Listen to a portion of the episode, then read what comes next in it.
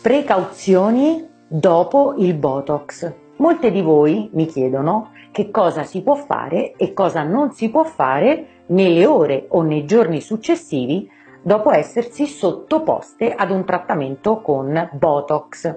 Primo, non massaggiare per le successive 6-8 ore. Secondo, il giorno del trattamento non andare in palestra perché non puoi fare attività sportiva. Terzo, non sottoporsi a fonti di calore, che significa niente phon, niente saune, niente bagni turchi. Quarto, non dormire per le successive 4-6 ore. E quinto, non indossare indumenti compressivi, che vuol dire fasce per capelli troppo stretti, occhiali che possano comprimere nella zona del trattamento, ancor peggio il casco per andare in moto.